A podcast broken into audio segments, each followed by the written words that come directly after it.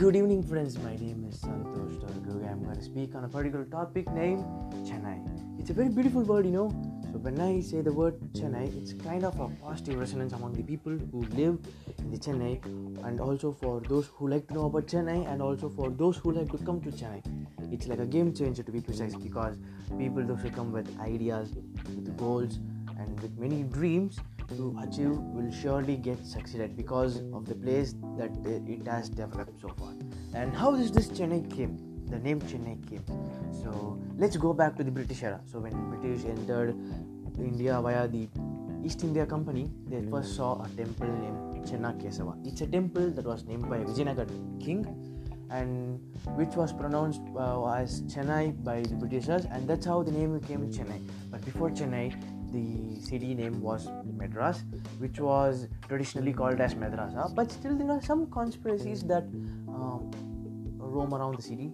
Like there's one conspiracy particularly, and most of the people believe that the term Madras came from a family named Madre de Deus.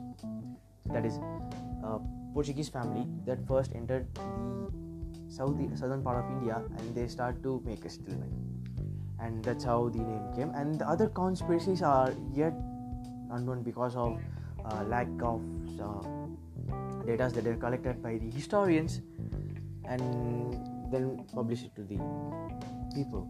So in chennai it's like the places are so good that you can able to time travel. That is in the sense when you go to some particular places you can feel that you have been in that era. And there are some places that are famous so famous that you feel like you are being in the future. That is i'm saying about the silicon valley. It's a kind of a silicon valley you know because uh, you can see many it parks in that one road.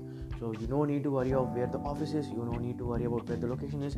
So when you come to know about that road you can just find out the office where it is and its name is madhya kailasha it's a very famous road for those who are living in the chennai and those who are coming to chennai can visit this place and often they can get a chance if they like to apply.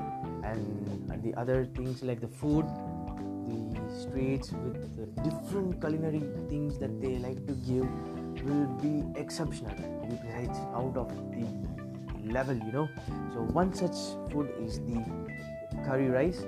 It's flavor that's mixed with the rice uh, and with the meat as well. And it's often called as biryani you know because no one can forget this term biryani. But actually the origin of biryani was from a mughal emperor uh, from a mughal emperor uh, Shah Jahan, uh, wife used to cook this biryani to her fellow army personnel during the war, which was a kind of motivating for them to eat more and to fight more and to do something patriotic towards their kingdom. This is how the biryani came to be familiar across Delhi and Hyderabad, and then it came to southern India like Andhra, Kerala, and Tamil Nadu. But the way they cook the biryani is not common.